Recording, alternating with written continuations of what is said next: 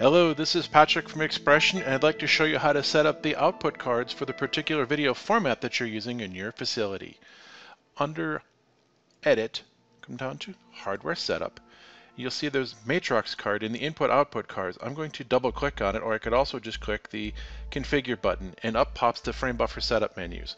You'll see right away that you have the board configuration. It'll tell you what board you have, and we only have one in here. Um, for those of you who have all the options enabled, you could change this to multiple outputs. We're going to worry about the two, two fill key output setups for now. The Genlock settings probably is going to be Blackburst in your facility. And the standard for your Blackburst, what is it probably set at? Most likely it's NTSC 720-486. It might be 1920.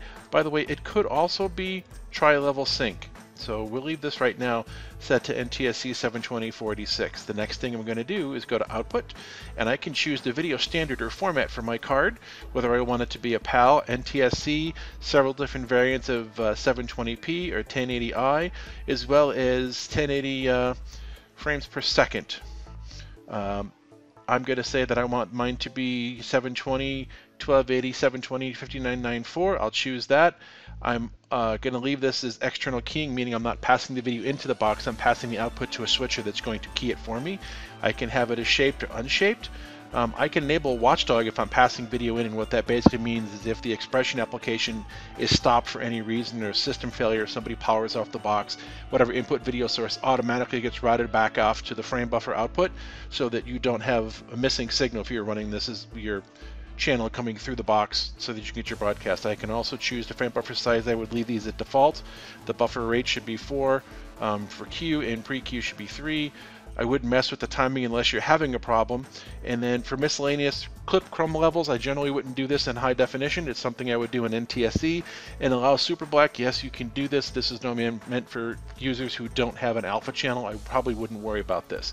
And then obviously, I would assume that you want to duplicate the second channel with the same frame rates and everything else. So set them up the same way.